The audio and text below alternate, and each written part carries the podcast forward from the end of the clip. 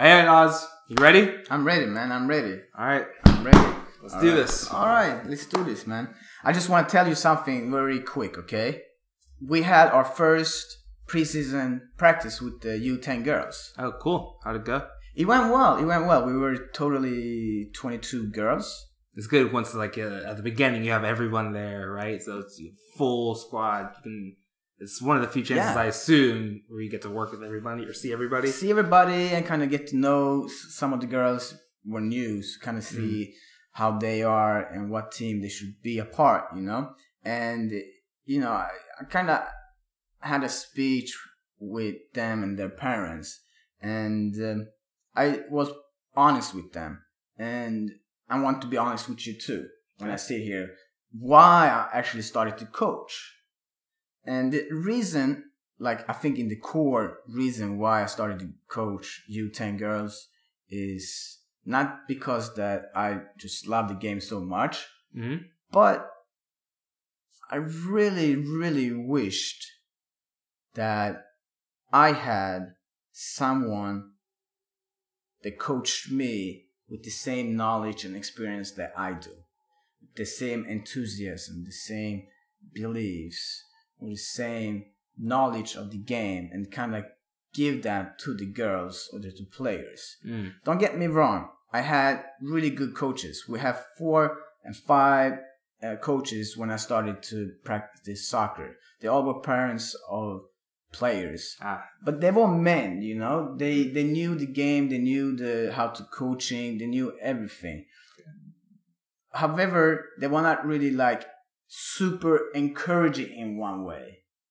they weren't. They weren't Okay. you know they they were leaders they were leaders you know they were leaders that you came to practice they did practices good they kept the entire group really good you know we're still friends with a lot of players from that team All right. but for me now is that i really really want to give them what i know Or so you want to be someone to these girls that can really, I don't know, let's say, school them on how to treat soccer, like the knowledge of soccer, not just you know as good as those other coaches were that you had, not just a leader in general, but like, is that what? Is that yeah right? Yeah no, exactly M- more like almost like a really really good friend but Mm. they can actually tell them when it's you know when they done something wrong to can be that brutally honest with them. But someone that encourages them that lets them do errors that gives them the chance to find their own role what they're good at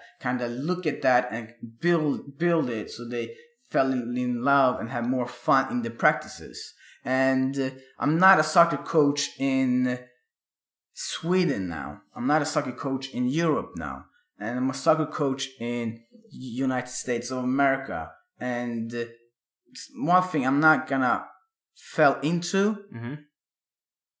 you know what that is? I'm not gonna play any soccer politics with parents or anything else. I'm not gonna let anybody sabotage of what i want to achieve for these girls. I'm just gonna go out there and be the best coach i can be with my own abilities that i have right now so i promise you i'm going to do that so welcome to Oshkosh and King soccer podcast show.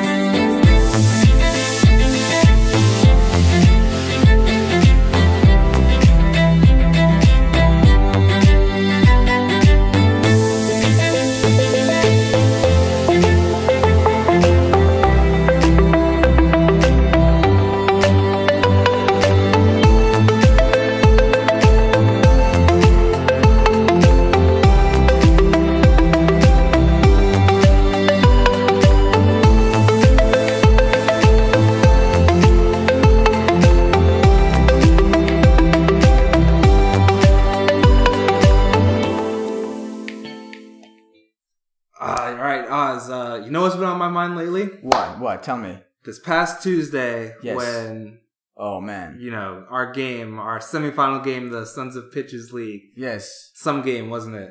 Oof. Penalties, one-one tie. It was uh, intense game, a good game, I think, but an intense game. They scored pretty late in the game. Yeah, no. After, I mean, they played they played pretty well, and they scored. They had some chances, but I think we had so many good chances We to had. score. Oh my god, I had Yeah. that big miss.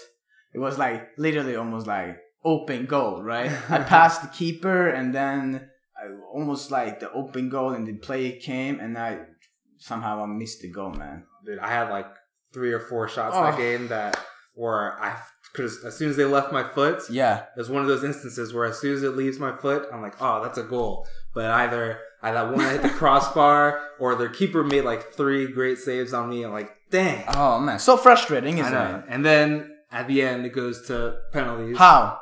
Penalties. We, Yeah, we scored. We tied it right. Right. Like the last minute, didn't Like we? last minute, like Actually, was- you described it because I I walked away to get the ball, so I actually missed it. I mean, it was. Uh, I asked I asked the ref how much time it was left, and he said there was one minute.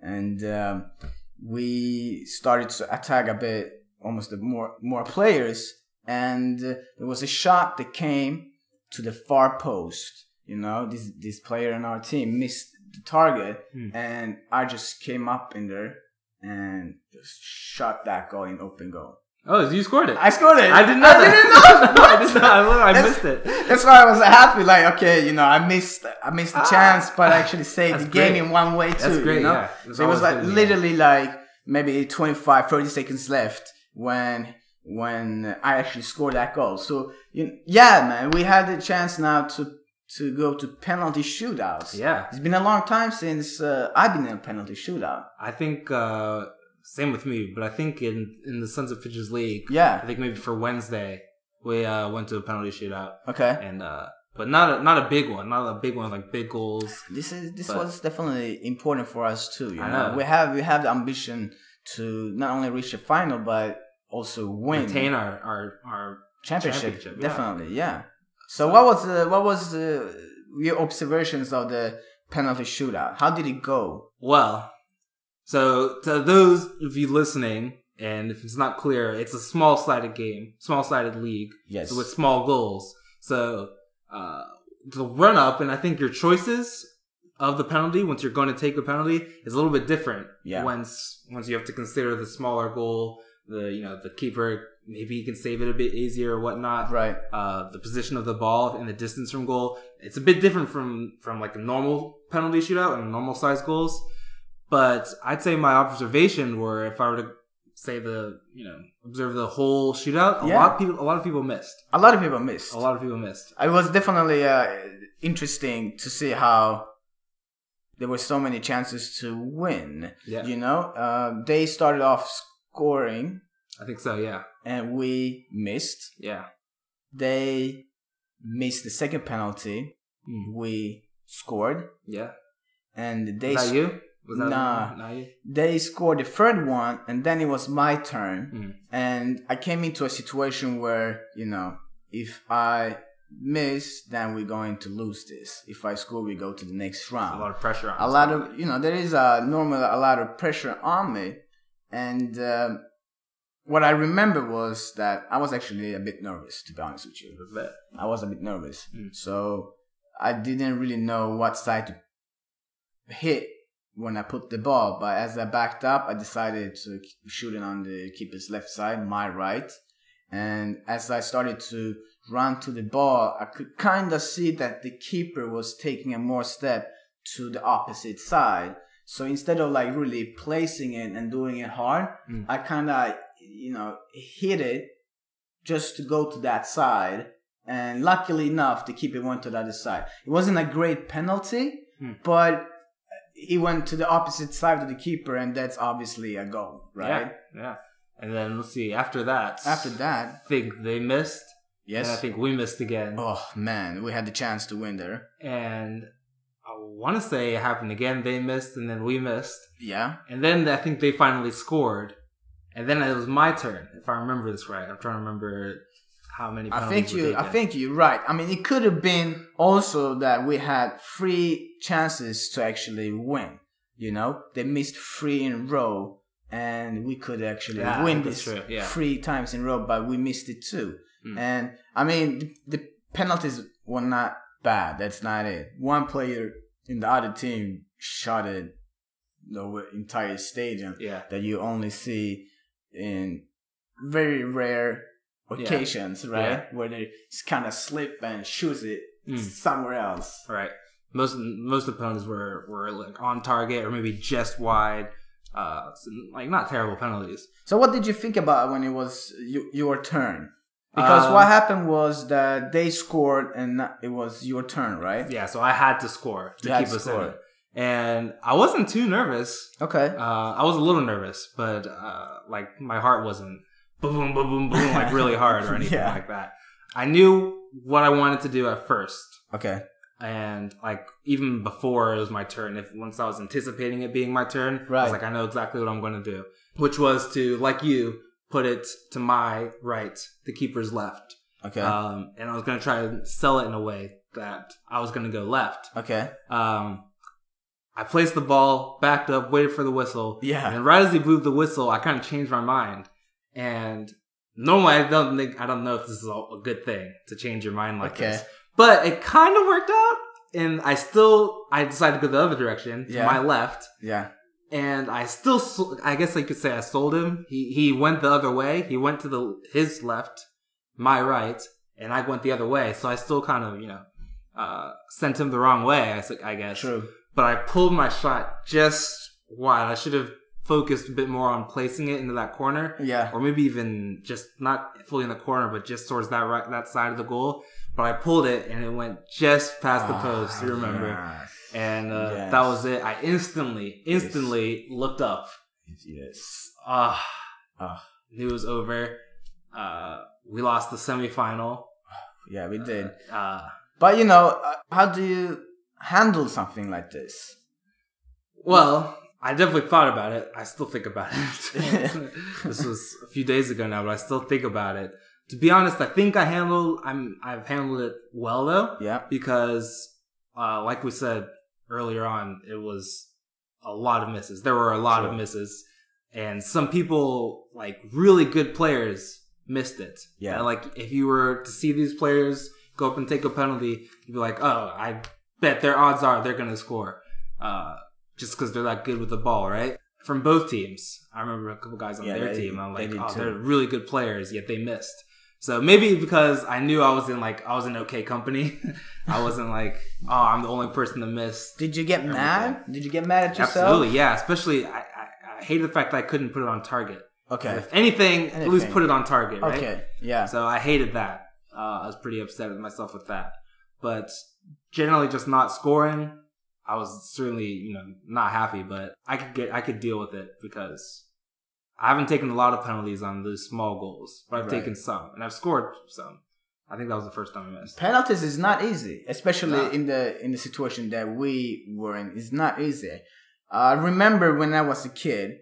This is from the summer of sixth grade to seventh grade, and we went to Denmark for a youth tournament with the team, and um, it was Dana Cup, which is one of the biggest youth tournaments in Europe. Mm.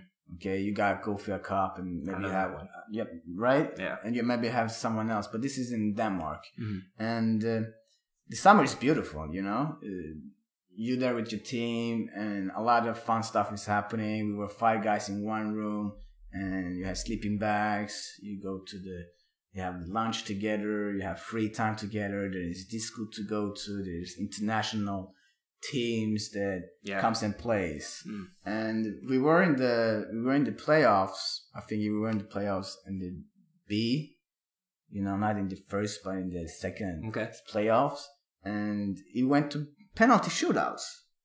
He went to penalty shootouts, and I remember Dr. My twin brother uh, stepped up and shot a really good penalty, like really good, high on the left side, and the keeper didn't have any chance. And you know, this is the times where you play a lot of FIFA, right? And you always put your own name last to be the one that scores the final goal, right. you know? But I ended up in the same situation like on Tuesday.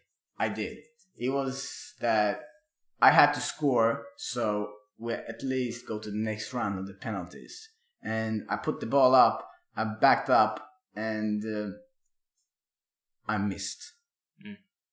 I missed that penalty, and you could see how the entire team kind of bowed their head Yeah. down on the grass. Th- that's know? what I say is probably the worst part. Yeah. Is uh, going back Right. and knowing going back to Going your team, back. Knowing Yeah. that you just you almost after all the work they put in, you, Right. you almost let them down. Right? Especially when they're so high up on the pitch, and you just have to make that That walk of walk, shame somehow. Yeah. And That's probably what I thought about the most right. on after Tuesdays. And uh, I remember how you know the coaches were kind of not upset, obviously, but uh, you know we are out of the tournament. Some some players were crying. I was very sad, and uh, to be you know that young, Mm.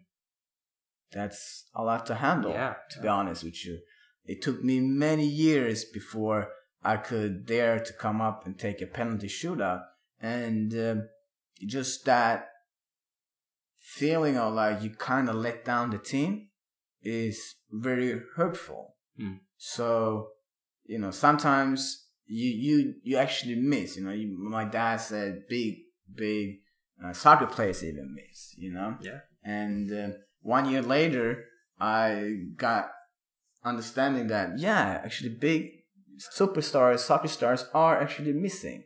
Um, I think it was 2003, a game between Turkey and uh, England, actually, played in Turkey. Mm. Important game, a, a qualification to go to the Euros Mm. to 2004. And uh, someone called David Beckham had recently signed for Real Madrid. So he Yeah. had his, you know, blonde, long hair, two ponytails. Yeah. Remember that time? Yeah, I thought he looked kind of weird like that. You know, he was like the whatever, It's, Yeah. Superstar like aura around aura him, around him. Yeah. You know, he, he David Beckham was almost the first big, big super soccer star that brought a lot of commercial and branding to soccer players at this time. And uh, he went up to take this penalty against Turkey, and oh man, oh man, oh man, oh man, it could be, you know, the worst penalty kind of ever. you know, he came and he slipped and he put that ball so high up it missed it totally. Then he looked at the penalty spot, you know. My goodness. Oh man, you know, even if David Beckham can make it, then I right. guess And Beckham, I, I didn't know about that one, but when I think of Beckham and penalties, Yeah. I always think of in that that tournament, which I guess England still qualified for. right. And I think the quarterfinals they played Portugal, and they went to penalty shootouts. And uh, similar, Beckham. I don't remember if he slipped, but he absolutely sky like it was Oh. nowhere near. It was probably like three, five yards or ten yards over the goal. But it's terrible. So Beckham, a massive superstar, like you said, missing two penalties. Two penalties. Pretty similar, right? Yeah. What game was that? How important was that game? Uh, that was quarterfinals of the Euros of 2004. Oh man, So, I wonder I think if it's we quarterfinals. if we bring it back. I don't think we can. David Beckham missing the penalty against Portugal, Yeah. 2004. So David Beckham, England captain, steps up here. Over the bar. Beckham looks to the spot, but it's the first miss of this shootout. Costa's goal in extra time is part of the reason we're in this situation, but not the same level of accuracy here. He too looks at the spot in dismay.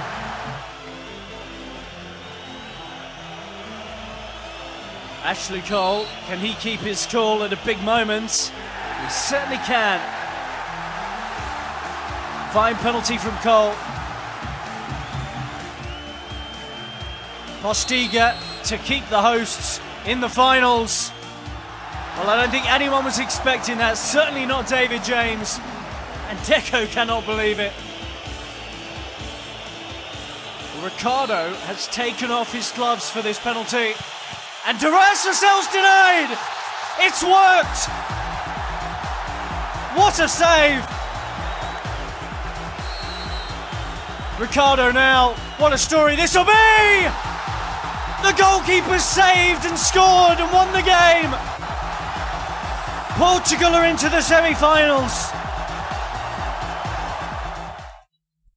after this penalty, hmm Beckham got a lot of criticism, like a lot of like how bad that penalty was, how you know worthless penalty to take in a big stage like this. You know how could this happen? Sure. Like he's blaming on the slip on the penalty uh, Mhm. spot. You know, a lot of media they kind of went on him, went on him. You know, he was really a much a big target for media back then, right? Yeah, absolutely. Even just in general, even before the penalty miss. Yeah. Uh, just with his situation of going to Real Madrid instead of leaving United, and you know, just his the nature of David Beckham, that superstar aura. He always gets this attention and criticism. That's true. So then on this penalty miss, and got even more. yeah, I mean, two penalty misses. he even uh, got that red card against Argentina, Yeah, ninety eight. 98, and almost, you know, they demanded almost like his resignation just of, of the national team. You know, this is a really, really young David Beckham Yeah. we're talking about, Yeah. you know, and the entire nation was like even burning his jerseys, all kinds of They stuff. all all throughout that next season. yeah.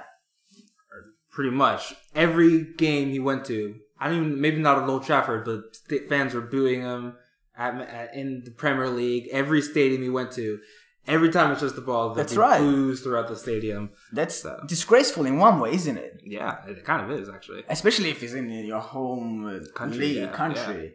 Uh, a lot of hate that he he kind of was faced after this, you know. And uh, right on top of my mind when we dig when we went into this topic Yeah. is a player that played for this club for so many years. He came from West Ham to this club at a young age and quite after his arrival, he really started to become a good central defender present at this club. Okay, like the years went on, he became the captain, and the years went on, new players came, better coaches came, better players came, and a small project that started off early 2000s, Mhm. mid 2000s. The project that started off become a big team with big players to finally reach to the entire vision of the club, which was to come to a Champions League final. Uh, Okay, right. this is a Champions League final between Manchester United and Chelsea. I Ah. think a lot of people remember this final as it comes down as one of the biggest final, right? Mm. It was it was a great final, and uh, if you remember, Cristiano Ronaldo missed Yeah, yeah. There was one big player. missed one big player, right? Yeah, he missed. penalty shootout. Yeah, He missed. He actually went up to the spot and he, as he was going to the ball, he kind of stopped, you know. But Cech, he didn't go to uh, either side. Mm. So Cech stood on his spot, and Ronaldo had to pick like that what side to go on, and he picked left side, and Cech went and saved it. Mm. And so after that miss, it was John Terry's turn. So we're talking about a captain for this club that has been there for a long time and even today plays at this club and considered as one of the top legends yeah. coming from this club had the chance to go up and bring the cup to Chelsea, London, England, and this is what happened. Now has to step up. With 10 days Mr. Chelsea, who has felt the pain of the semi-final defeats in the Champions League for Chelsea, has the chance to win the Champions League for Chelsea. And there's a chance that has passed him by. The... bringing back that penalty miss, it reminds me that everyone felt sad for John Terry, or a lot of people felt sad for John Terry after that, right? You could see how distraught he was uh, after, like you said, captain, legend of the club, had the chance to bring the Champions League to Chelsea for the first time in their history. He was the one that actually would bring that cup up in the air. Yeah, right? Right. right, yeah. Um, but then a lot of people obviously, you know, were happy. Uh, people, John Terry has a lot of, you know, haters. A lot of people dislike him. True. Uh, he draws a lot of ire, but True. so you got that criticism from him and that sort of sympathy from him Yeah. uh, at the same time. But yeah, so like you remember, after that Yeah. John Terry miss, um, United scored, and then Chelsea went up again. Nicolas Anelka, Oh, Anelika, Anelika. who probably took even worse penalty than John Terry's, one of the worst penalties you'll see, lost it for Chelsea, and United, you know, ended up winning the Champions League. Wow, what a what a mix in emotions, you know? Like the Anelka penalty was, dude, what the heck was that, right? It just yeah. kind of like went up and just gave him the ball. It's incredible what kind of pressure there must be. This is a Champions League final we're talking about, you know? It can't be easy, especially if you almost won it right before Uh-huh. and then Yeah. you know, and then like John Terry missed, and then you have to actually score to keep it alive. I was gonna say we've covered almost all levels of penalty misses. Right. Uh, we've covered from our little seven on seven, uh, small sided league to your youth tournament in Yeah. in what, Denmark Denmark. and uh, Euros qualification and quarterfinals for the European Championships. Which is the top Top, top, top, right? The clubs. Champions League finals. Right. Uh, but we haven't covered what I would say the biggest of the big, which is a World Cup final, Oh. maybe even a World Cup game. And I'm gonna bring it back, Okay. bring it dial in the years back some Okay. to '94, the World Cup hosted here in the U.S., the Rose Bowl, Italy against Brazil in the final, and Italy had one player called Roberto Baggio, who I know you're aware of, Yes. who was Yes. superstar for Italy at the time, and uh, Juventus star, really tricky, nice attacker, attacking player, great at free kicks, penalties, all sorts of dead balls. Baggio had this goal scoring skills. Yeah. He was really a good goal scorer. He kind of put in that, you know, players can be famous through being a goal scorer. You know, this is like the, right before the Ronaldos of the game. Yeah. That kind of came in. Shevchenko's, like, they, yeah. they were not really there at this point, No. right? And he was a real like he could be kind of flashy and superstar. Yeah. And True. uh, true. he goes up to take this penalty, and he has Brazil scored theirs. He has to score to keep Italy in it, and this is the last kick. And he goes up, and again, similar to Beckham's, he just Oh. sort of skies it over. And this was Roberto Baggio, the superstar of Italy Ah. completely ballooning his his penalty over and giving Brazil a World Cup title. That's like the ultimate miss. Yeah, You know, that's like the ultimate, ultimate miss that you can actually do in your soccer life. You know, and one thing that misses in a youth tournament, you know, it feels like the world wants to go under. Mm. One thing when you grow up and missing penalties. But if it's like one time and one shot and one opportunity that you actually want to score, score, score, it's gotta be in the World Cup, you know? uh, once you have a whole country watching and willing you to score, Man, is a whole world watching. I know this And- is this is like super serious stuff. I, I don't want to say life and death.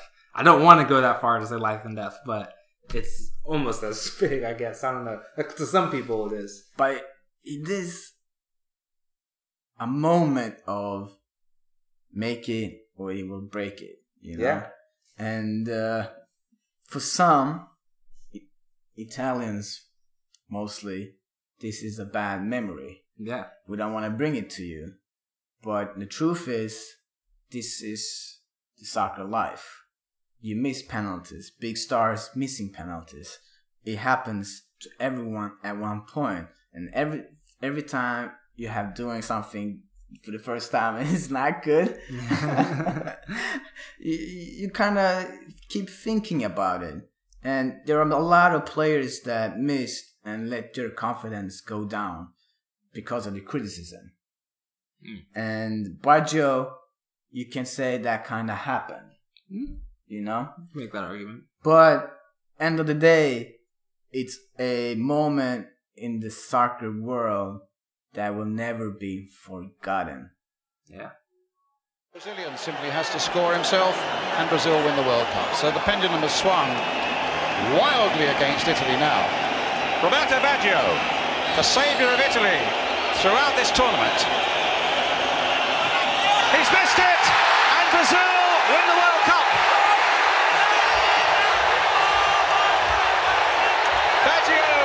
Baggio stays rooted to the spot, has hardly moved. All right, Oz. Uh, let me take you on a quick Euro trip. How's that sound? Euro trip. Yeah, we can go around and uh, recap all the scores, latest scores, biggest scores of the weekend. Yeah. Can can I get the window seat in a train while we travel through Europe? nah, you're traveling like third class. Third class. I'm Yeah. gonna I'm gonna be like in the baggage ba- baggage Baggage for stuff, baggage pretty much, space. yeah. Fair enough. As long as we in Europe, right? you'll get through. You'll get to the places fast enough. All right. Can we start in uh, Paris? Yeah, that's a good place to start. Big game, probably the biggest game of the weekend. PSG and Monaco. Uh, Monaco, I'll tell you, they tied one-one in Paris. Monaco scoring right at both goals were late. PSG at the Cavani penalty like ten minutes ago. and then in stoppage time, Monaco uh, equalized through Bernardo Silva. Wow, what a game! Portuguese, yeah, great game. Monaco, I just started real fast. Yeah. Uh, I recently looked at the standings for League 1, Uh huh. and I hadn't realized, I knew Monaco were doing really well, and Nice are doing really well, and PSG are like, you know, thereabouts. Um, but I hadn't realized that Monaco have scored so many goals. Do you know how many goals they've scored? No. I think they scored. They played like twenty-one games or twenty games or so in the league. Monaco have scored like sixty-four goals Really? already, which is like twenty goals more than whoever's second. It's almost like three goals per A game, game. they average more than three goals a game. Yeah, wow, that's a lot. which is ridiculous. That's a lot. Nice won this weekend, so they actually are still in first place. Kind of surprise story Exciting. of France, level with Monaco, and PSG are just three points behind. See, moving away from France, how about we take it to Italy, Oh, where love Italy. I know, right? Who doesn't love Italy? Mhm. Uh, Roma lost this weekend uh, to Sampdoria away, three to two, and with Juventus's win, that you know Juventus increased their gap I think four or five points or so. I think over Roma. Uh, so they gotta you know keep it up to if they want to keep pace with Juventus. AC Milan, who we have been rooting to get back to their glory days, and I think they were doing a great They job. of were, it yeah. lost to Udinese two to one. Uh, I'm hoping. I'm thinking it's just a blip. I think, even though I think the last couple weeks they've lost. I mean, you cannot blame Niang. He's not at the club now. no, he's not. Yeah, he's on loan at West Ham, correct? Yeah, I think so. Yeah. Yeah. Also, speaking of France, back to that, Dimitri Payet, you know, has gone back Mm-hmm. to Marseille. So Oh, he has? yeah, I didn't know that. So finally, they came up with a solution. I guess so. They said that they weren't gonna play him. They were gonna keep him, but they just weren't gonna play him or something like that. I think that's what Slaven Bilic said. Yeah, until until he got his act like act together or something. But So he's at Marseille, now. Marseille now. Yeah. I heard something about that they're not gonna pay the entire sum now, but they're gonna give the money, you know, end of the season. Maybe if they sell a player or something. So maybe Ah, that maybe. was the solution then. maybe. Uh, Jump so to Germany, man. Jump Germany, to there's a good place to go. Bayern Munich won. Surprise, surprise. Ooh, what? Arjen Bayern Robben Munich scored this goal. I know, isn't that hard to believe? uh, Bayern, uh, sorry, Arjen Robben scored this nice goal, like first time shot on the bounce, and he hit that ball so hard. And there's this one view where just seeing it, uh, camera view Uh huh. behind where it's behind him. So Yeah. it's like Oh, that's direct. beautiful. It's a good shot. That's and beautiful. seeing that ball whip, like from the, he kind of cur- curved it a bit, but he just whipped to that near post. It's actually pretty cool to see. Must uh, be with his left foot. Believe it or not, again, yeah, his left foot. I think it was Ribéry with the cross. Two old guys there, right? Right. Ribéry with the cross, and then Arjen Robben coming in from the right first time shot. Borussia Dortmund, uh, I believe they tied. They're like in sixth place. No, actually, they're in fourth place. Actually, they're in fourth place with the tie because of other results. How about, they- how about how about Leipzig?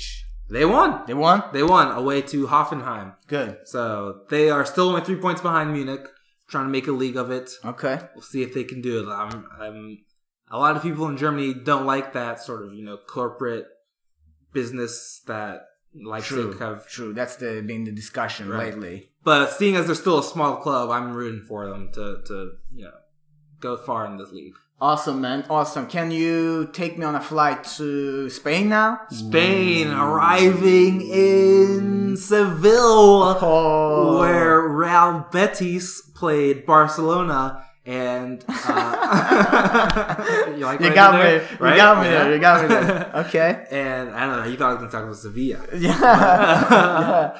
uh, well, I'll mention that they lost, so which, which is unfortunate for them. Uh, they're in a great run of form, but Real Betis took the lead against Barcelona, and uh, late on, Barcelona ended up tying it uh, one-one. But the big controversy in this game was Barcelona. Shortly, I think shortly before they tied it, if I remember Yeah. correctly. Uh, but late on, they had a perfectly, perfectly good goal, clearly good goal. All the cameras could see. yeah. Yeah, all the It was over the could see- line. It was clearly over the line, like a yard over the line. All the cameras could see it. All the Barcelona players knew it. Surely the Real Betis players knew it. Yeah. But there's no goal line technology in Spain. Whoa, really? is in England, no. Why? So I honestly have no idea. I mean, he's been working good. Yeah, I agree. I feel like now that we see how well it's been in England, I feel like pretty much every place should have it. But they don't have it in Spain for whatever reason. And Barcelona, had a perfectly good winning goal taken back. So that was a big controversy. But who guess who doesn't care? Real Madrid doesn't care They don't. because they, They don't. with a lot of of excuse me, dominated Real Sociedad and quite a, kind of comfortably won 3-0 At home? at home at the Bernabeu. Interesting that you're saying that they won, you know, 3-0 relatively easy game. Mm. Because I read an article that said that every time Benzema, Danilo, and Cristiano Ronaldo got the ball, Mm. The crowd and fans booed. Wow. They did actually. Uh, they weren't happy with Real Madrid are still top of the league, and because of Sevilla's loss and with Barcelona's tie, they're now like I think four points ahead, somewhat comfortable. But they're in the first place. they so, are in first so place, why? but they, they they haven't been playing super well the past couple weeks. Uh, you know, they're just recently they went 40 games unbeaten. Exactly. So, I know, That I was a record too. Yeah, in Spain, yeah, and you know, I guess that was before the new year. I think. But wait a minute, man. It feels so odd somehow that all this contradiction of loving your team, but at the same time not be supported Yeah. once the team is in the first place. You know, what kind of style is it to boo when Benzema has the ball? You know, like when he has the ball. Okay, if we had a bad performance and not really getting into or creating chances. Hmm. But at one point in the game where Cristiano Ronaldo had a missed pass, the, the, the crowd booed. And he looked at the crowd, said something, and since that ha- happened, they just booed him every time he got the ball. I mean, that's a bit harsh. Yeah, I agree. I always hear, and from the last few years, from what I've watched of Real Madrid, they can be a tough crowd to please the fans, Real Madrid fans. They're boo. The team's doing great, but not good enough for something, even though they're first place, so they're still getting booed. And I know this isn't the first time Ronaldo's been booed Mm-mm. at the Bernabeu. I remember in the Champions League, I think last season or two Okay. seasons ago, against Schalke, Real Madrid lost at home. They still advanced, Yeah. because of what they did in the first leg, but they lost at home and the entire crowd booed. Sure, you can be upset at loss at home, but the entire crowd booed, I think, throughout much of that match. And at the end, I remember Ronaldo just standing in the middle of the field, just looking around the stadium with this, Whoa. this like, unbel- I, I can't believe this Even look he on his is face. surprised Yeah. about that, huh? So- I can understand that type of, you know, that type of action and behaving from fans. You know, stand behind your team, stand Yeah. behind your players, give them the love, right? Especially once they're doing poorly and they need it. They need that support. But once they're doing well, Yeah. Like they're in first place, Real Madrid, then that criticism is un- undeserved. I mean, someone that actually got a lot of criticism, or I am the first one to actually criticism this player because I feel like he has uh, not really, he has not really performed what I expect from him. You know, Chamberlain Mm. at Arsenal. I feel like he's doing a lot of missed passes, a lot of risk, not really executing. Yeah. But this weekend, he actually had a good game. He was not playing midfield. Yeah, center he had, midfield, Yeah, yeah. he has a, a lot of he had a lot of balls, a lot of passes, a lot of good starts in the offense.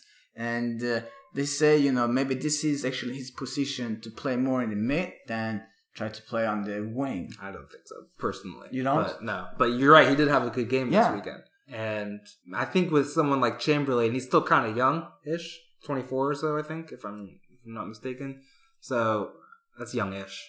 It is, Uh, it is. But, you, when you play for Arsenal, man, you, you gotta have a s- standard, you know. True. Theo Walcott out for six weeks, coming in, coming back to Southampton where he started his career. Yeah. And, uh, you know, he had an injury, being out for a while, coming back, scoring three goals. Yeah. You know, I think Theo Walcott finally has become a player that we can trust when it comes to goal scoring. Had a great start of the season. Yeah. And, uh, you know, again, he was out for injury, unfortunately. But as soon as he's back, he delivers. Mm. Yeah, you can rely on him. I think he's someone that in the past Yeah. we've been criticizing. Like he's been exactly what you said about Chamberlain.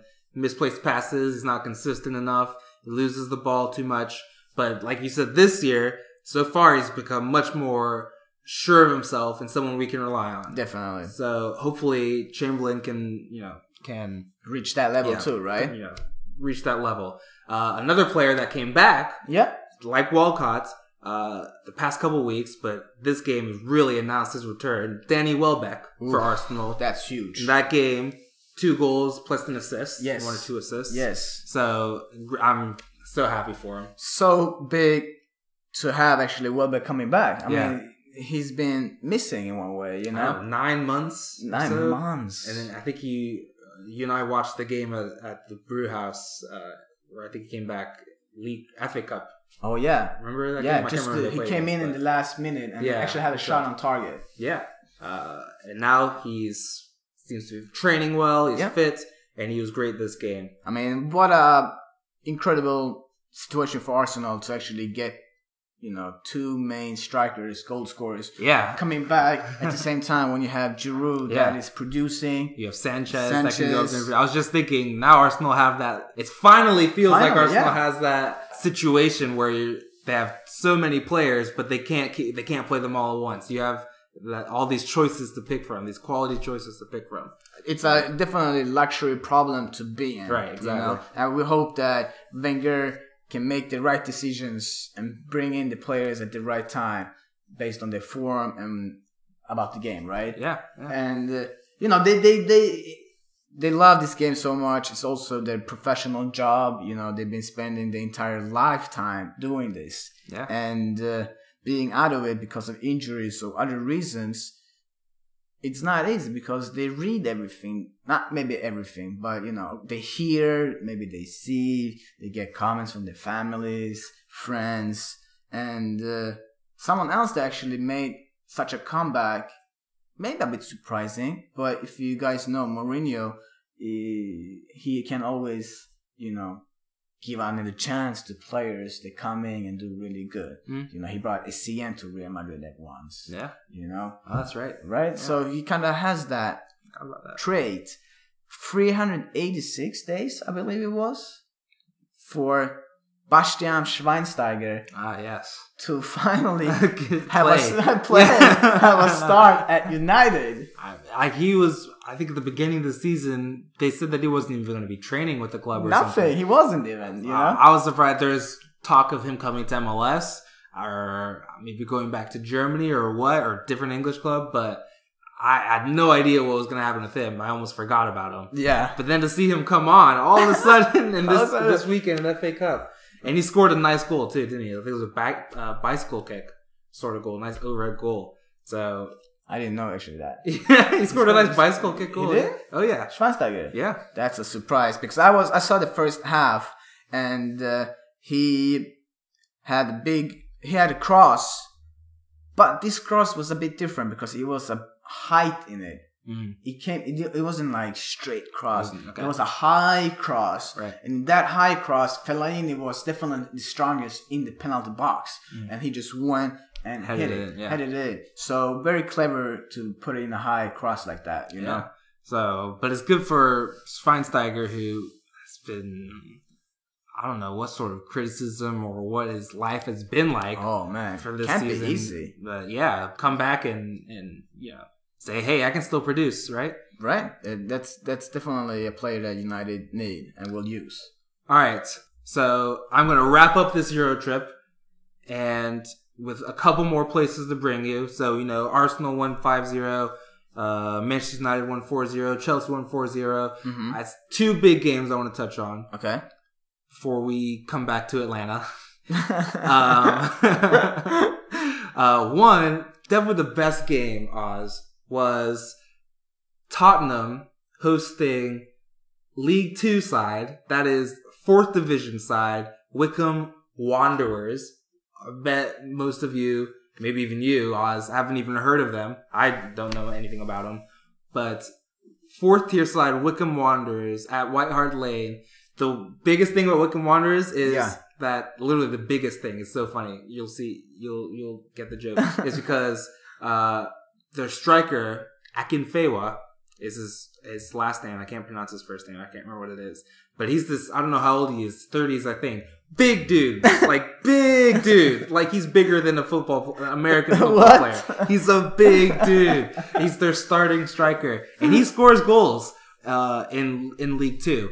But uh, so he's probably the he's like semi famous, I think. Wow, for his England. size. Yeah, and he and he's he's, he's kind of old. Like I said, he's or old in quotes. He's in his thirties. Yeah. and he still scores goals. Wow. Uh, so Wow. that was Wycombe Wanderers coming to White Hart Lane, and that game ended up being the most exciting, unbelievable, unpredictable game of the round. Really. Yeah, I'm gonna tell you the final score. Yeah. What was the final score? four to three to Tottenham, with Son Korean Yeah. Son scoring in pretty much the last second of the game. Really? That happened, huh? Yeah. In fact, Wycombe went 2-0 up. Did did Tottenham have like Harry Kane, Eriksen? Did they have like reserve team or? Uh, they had some of their youth in there for sure. Kind of like how Arsenal had a couple of their youth players, uh, uh like Reine-Adelaide in there. Oh yeah, But uh, Niles. like Niles, right?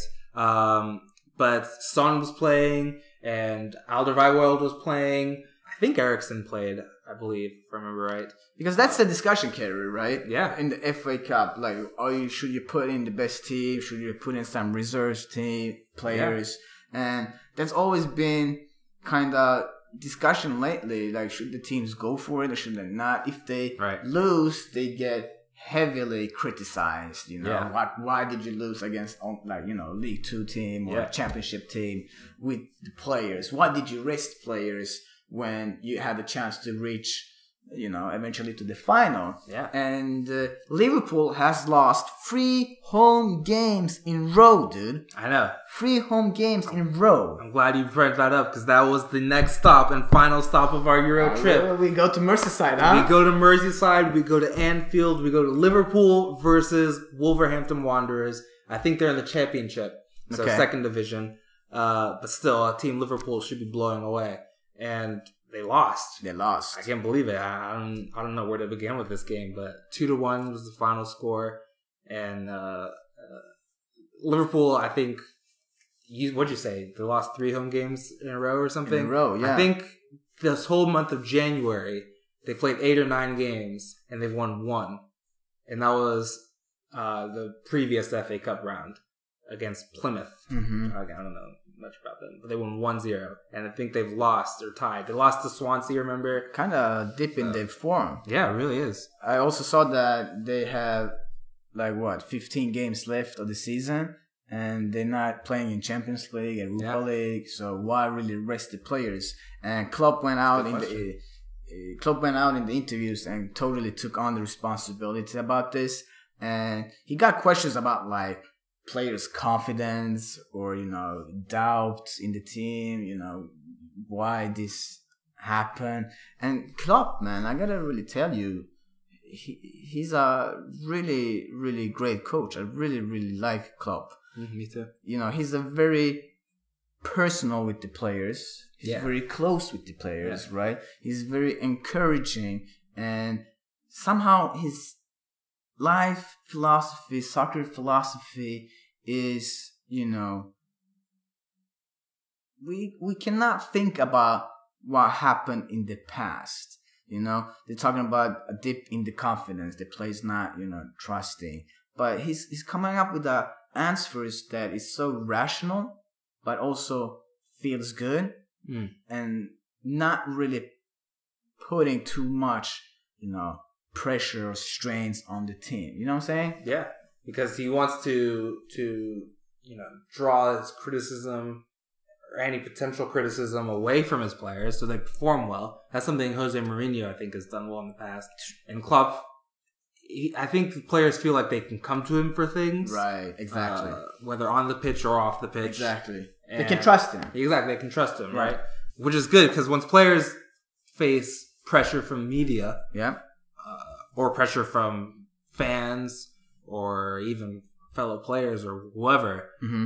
they, I think uh, someone that they can turn to is surely needed for a player's mental psyche so that they don't, you know, like wallow in their own lack of confidence or or discomfort or anything. So that sort of thing that Klopp does, that sort of, you know, persona that Klopp has that Yep. that player that people can turn to him for things. I mean, It's he's. essential. I mean, isn't he almost like? isn't he almost like a a life coach in one way? I think that's a good way, For good way to put it. yeah. extraordinary talented kids that is put in really tough pressured environment. you think he'd be like a good psychologist? He's probably a psychologist and a mentor and try to guide the players Right. On and off the field, right? Yeah. You know, they spend so much time off the field that he kind of needs to make sure that they don't go, like you said, getting, you know, a lack of confidence Right. or Depressed or anything. like depressed that. or something like that, you know? Um, Jurgen Klopp is definitely a coach to look up more and understand. And if you like his style, even try to implement in your coach, coaching life too. Yeah, you're a big fan of him, aren't you? I am a big fan. yeah, you I try am to, a big fan. to to model your coaching after him. Is some points. To Some, points. some point. Yeah. to some points, you know? To some points, for sure. This was a fast Euro trip. I'm glad that you guys joined us. I'm glad you guys joined us in today's episode too. This is the third episode of the Oz Coaching King Soccer Podcast Show. And if you like us, please go to our website, which is ozcoachingking.com, and follow us on social media like Facebook, Twitter, Instagram. And if you guys want to have a question or reach out to us, please send us an email, ozcoachandking at gmail.com. Thank you guys. Thank you. Peace. how important or how difficult a test is this for you now as manager to try and build everybody's confidence up again and try and get the, team back into the ring? I don't know if it's that difficult. Of course, it, it depends. Obviously, you- look, we spoke about confidence. If, I think a few months ago, and I said it's a little flower or something. If something pop, um, um, bounce on it or whatever, then it's it's away. Obviously, that happened kind of, but it's not that we play without confidence. You can you can see a lot of moments that we are really still believe in our in our skills and all that stuff. So we don't have to make it too big, but it's not that difficult. It's not that I say it's no chance until Tuesday to to to make a real turn. If somebody asked me a second ago if this is the the, the lowest bottom of no lowest point of, of my Liverpool time until now, I don't know.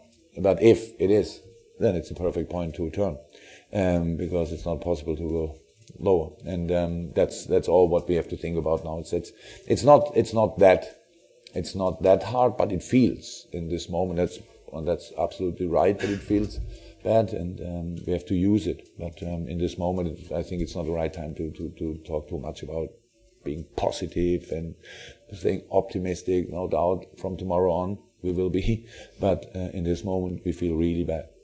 So, Oz, dealing with others, especially as a soccer player, can be kind of difficult. Yeah. uh, dealing with players, coaches, you know, uh, parents. Have you been criticized at all during your playing experience? Do you know?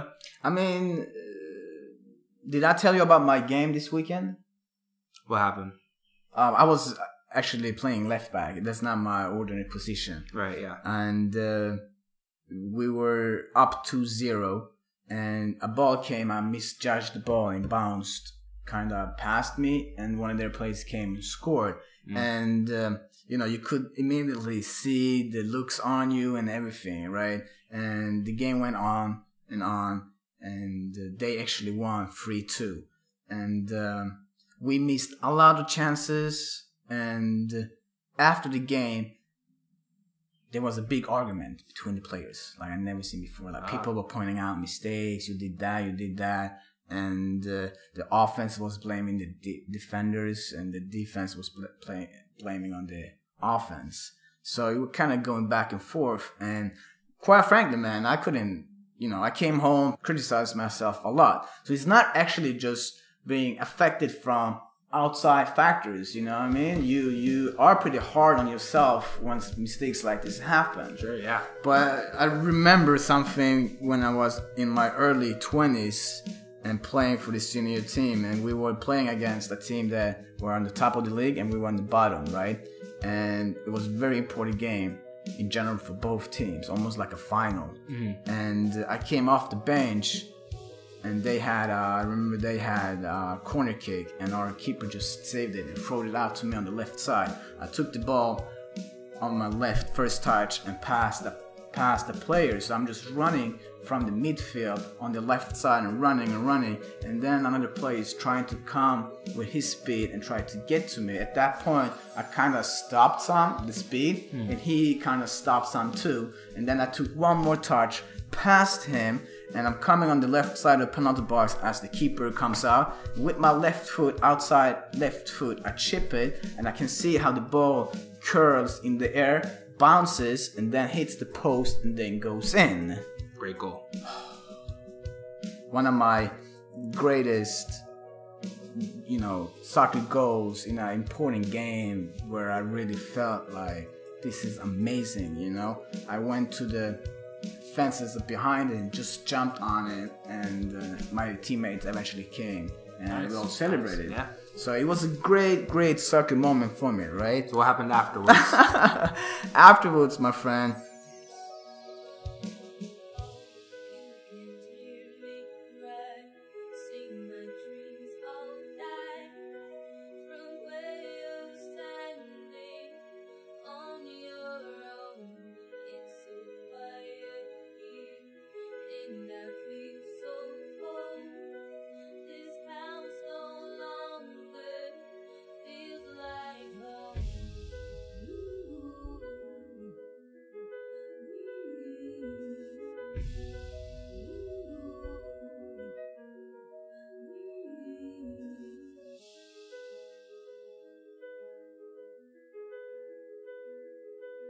my teammates, we kind of went out. Okay, we kind of went out. So we celebrated the game, obviously. And uh, where I live, there's a bus stop, and usually the next day's newspapers are there. Me and DR grabbed one, and with you know such a big, I guess, happiness or enthusiasm, I just ripped that magazine up. Right. Go to the sports page and look at what it said and I can and will never forget this how the title was, you know, and it was a quote from our coach, like our coach, mm-hmm. and the quote said, "A ex soccer player, a injured player, and a Turkish guy, 150 centimeters, scored the winning goals." Like when I saw this title, it totally ripped. What does that What does that mean exactly? That means that you know the coach really never thought that we would win. He also said if we would have won the game beforehand, uh, I would I wouldn't believe it. And to like pinpoint out some features like some one was ex-player that came back, one was injured, hasn't played, and then kind of address me, address myself as being a Turk and short. Mm. Made you know the goal was hitting on a very sensitive nerve. You know, it was really like, why would you even go out to the newspaper and and drop it like that? You See, know, yeah. everybody read this. You know, why couldn't you just said that it was three important goals? You know that we scored. Now we're on lead. Now we got three points, and kind of be more encouraging in that way instead of like label me to being short and bring in uh, my Turkish background into it hmm you know? So what happened was you know i was actually devastated. I was like man there's no point in this you know? Why why, why even play you know? Uh, got discouraged to practice and even show my face there you know? A lot of players had to call me and kind of convince me to come back try to let it go. The coach eventually also called me up and apologized for it. But you know the damage is damage right? Sure. the damage is damage you know? We talked through like like men but the damage is damage. And that was definitely tough you know? And this is what we do too though right? We criticize. Yeah. you know we criticize like chamberlain sometimes or other players you know? That's kind of the nature of the soccer business. You gotta be criticized. Yeah, yeah, and uh, a lot of players have to deal with that criticism. Uh, have to deal with what people say about them, uh, going into their personal life once they don't necessarily know their personal life, or going into their play once there could be something behind it that they don't that they aren't aware. right So it is the nature of the business or of the sport. but it's very inconsiderate in one way Yeah, It's very inconsiderate in one way because we don't know what's going off the pitch. We don't know what they deal with. We don't know that reality that they actually live in just outside those 90 minutes and we're judging their characters, what they do, you know, by what when by kicking a ball, by kicking a ball. Yeah, right. Yeah, there is, you know, we're missing a big part of who they really are in that sense. You know, Cristiano Ronaldo, for instance, is getting a lot of criticism for being self-centered, Yeah. know, all that. But he does a lot of charity work too. There is Yeah. a lot of pressure on him from himself too. You Yeah. know, we, we forget that. Mm. he's a guy that's sticking with the Ronaldo example. That's very you know passionate about family and about health, uh, about physical well being and you know, sort of mental well being. But we do sort of paint this picture as of him as a uh, he's like a villain in soccer right now, almost as being arrogant, uh, selfish, self centered, like you said. So You think that? Do you think that is wrong? Like, do you think that is uh, not okay? I think it's it's a bit unfair, yeah.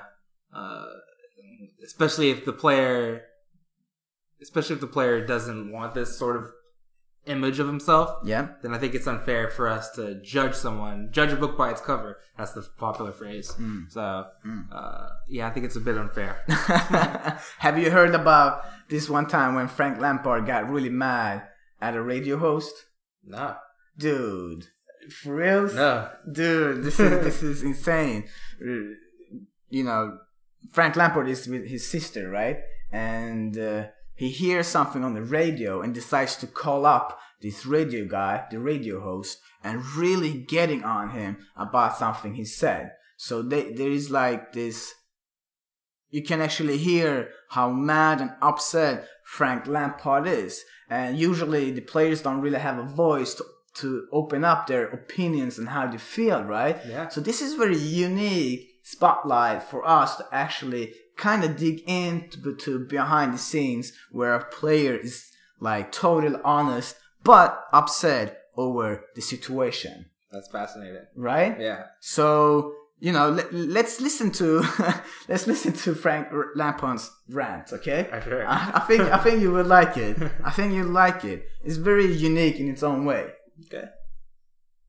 When she's drunk, yes, but I'm, what I'm telling you now is the problem is you read you read the papers now. Unfortunately, if you're going to be a man that reads the papers and takes everything as gospel truth, and then on the radio starts calling people weak and scum, then that, you know, that's a sign of how you are. That isn't a sign of the reality. Luckily enough, the, like the last call I heard, there are some actually genuine people out there that don't Well, read that is that is the nature of, of, of what I do for a living. Yeah, well, well, my maybe- phone lines are wide open, and people can call me an idiot. People can call me whatever they want, and people Yeah. like you can phone in and say why the newspapers have got it wrong. But you'll accept that the 60 million people in this country don't have the privilege of phoning up Frank Lampard for his side of the story. They're going to read what they see in the papers and, and draw their own conclusion. Yeah, but that doesn't make it right that they can draw the conclusion that you're wrong, which is a completely negative one on me. You're calling me weak and scum. I was asking questions to which you have now provided oh. some answers, and I- and and, and for me, if, if you want to if you want to get it down to brass tacks, for me, if you've got little girls, and this is going to sound awful, but if you, I have little girls um, of three and one.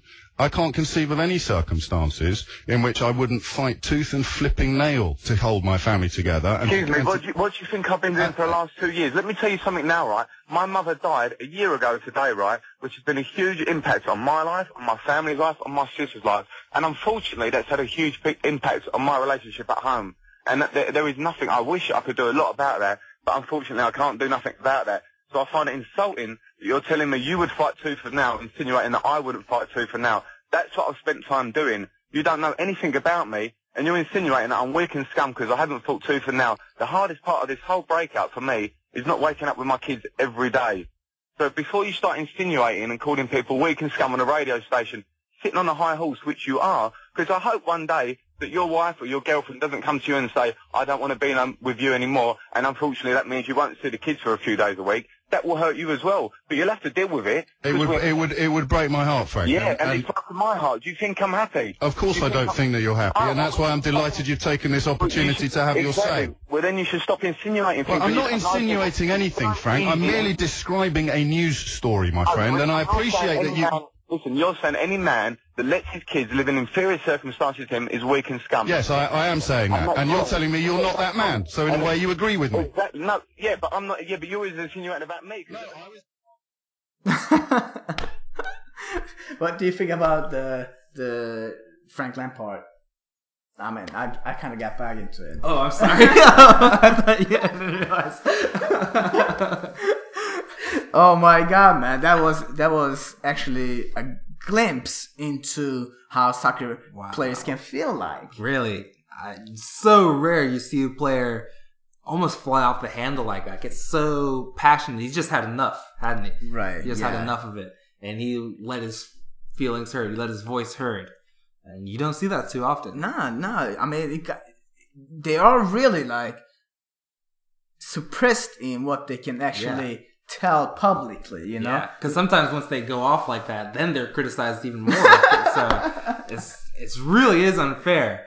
Uh, but I I well, I kind of feel for him. Yeah. I like what I like what he said. Uh, also, if I'm being perfectly honest, I Okay. mean the me the the radio host was correct. That is just the nature of the business. Yeah, that's the nature of what the media does. They Right. criticize. They talk about players. Um, sometimes they they're able to go deep into a player. They're able to you know understand the player. Uh, but sometimes they really are just ju- judging by what they see on the surface. True. So uh, that is just their job, even though it can be the media is often depicted as a villain too. But I like a lot of what Lampard said. Like, it's very true. They don't know his personal life. They don't know what's going on with him right now. Exactly. So to you know paint this picture of him once they don't really know him. Do you think then that this episode that kind of gives uh, more clarification Mm. to the listeners about that this actually is happening on the side? You know. Yeah, it really is. I, I hope this was able to uh, reveal, you know, open people's eyes Exactly. to, to how the players feel and how coaches feel, you know, once they're being scrutinized by the media like this. I mean, we will never understand really exactly what it means to miss a penalty in the Champions League final. No. Or make a really bad penalty like David Beckham did. Mm. Or, you know, go even back to 94, like you said, Roberto Baggio, a star missing the, you know, the final kick. So Brazil winning the final. We cannot really go back or we cannot really understand exactly how hurtful these players are. No.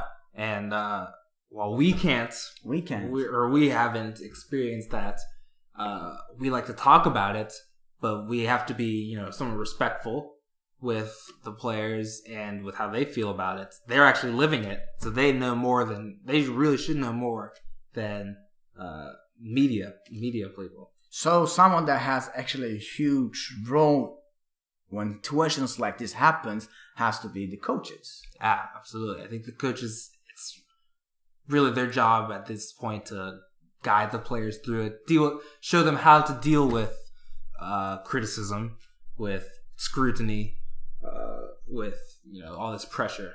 Because a lot of players will handle it differently. Yeah. Uh, naturally, uh, they'll handle it differently, and whether they're coached or not, they'll they they can handle it in completely different ways. I believe that the life coach, Yeah. Jurgen Klopp, right. could be the perfect man to actually have outside the pitch. I think so. His friendship with the players, his encouragement attitude, his belief in the team, Mm. his belief in the club and the fans, his energy of like we are a team and we're working together. It's really, really impressive to watch. Yeah, and I can tell you, I would have loved to have a coach like Klopp or a coach like what you're trying to be while I was growing up playing soccer. And I, I too had some great coaches, but uh, this sort of thing that that Klopp hat does is it's it's different. It's like a next level sort of thing. Maybe it's a new age in coaching. I don't know. Uh, I think you're onto something, man. You know, I will, I will keep doing my best for the U10 girls, being positive, encouraging them, try to get them understanding of the ball movement and playing the game in a beautiful way. But, you know, there are players that lack confidence. Mm. There are people that lack confidence. There are people that are hurtful. There are people that are sad and have a hard time to actually pick themselves up, be positive to themselves, not criticize themselves, you know? And uh, you think some good words from Klopp maybe could help? Yeah, for sure.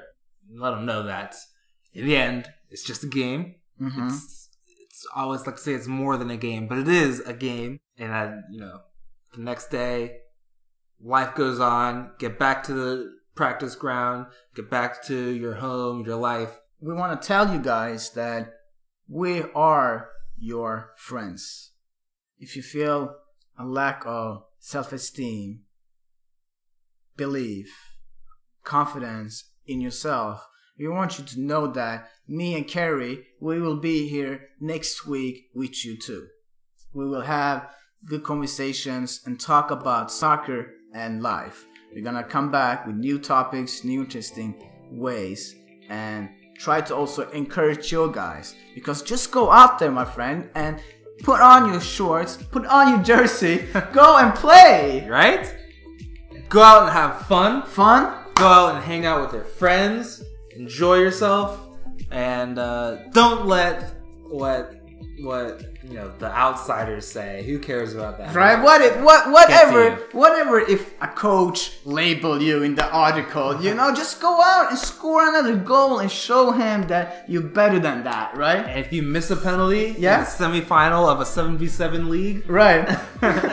then the next game go out and score a penalty or score another goal or you know work hard and challenge yourself to make things right Right. end. Exactly, my friends. Exactly. So we want to give you the life coach Jurgen Klopp's good and wise words and finish this podcast show. And we're so happy that you guys listened to our third episode.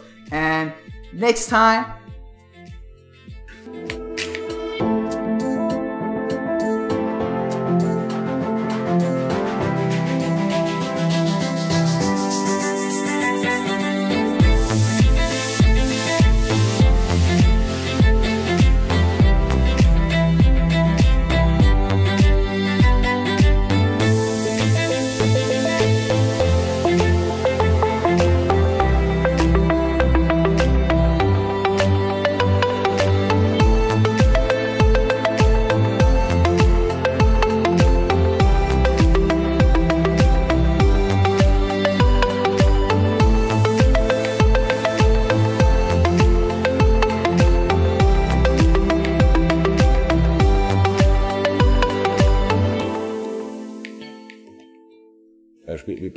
Derby in Capital One Cup, right?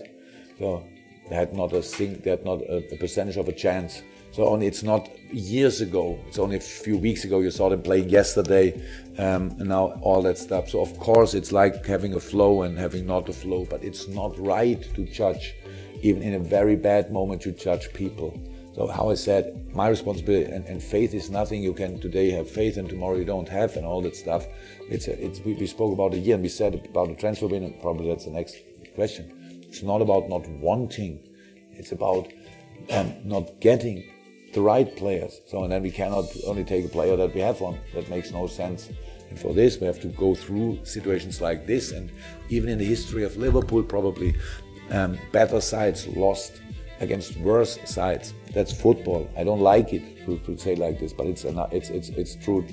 Um, it's true, eh? and um, so that's not. We don't. I don't start doubting um, decisions are because it makes no sense. It makes no sense. Um, we know what we have to change, only we have to show it. So we are we are uh, on it, and we, we know about it, and we will we will work on it. But it's not. I cannot explain every single thing of today.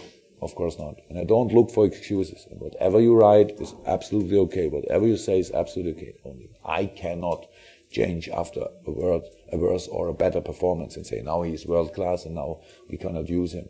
It's my responsibility to pick them in the right moment as often as I can. Sometimes I have the free choice, sometimes I have to, but still my responsibility.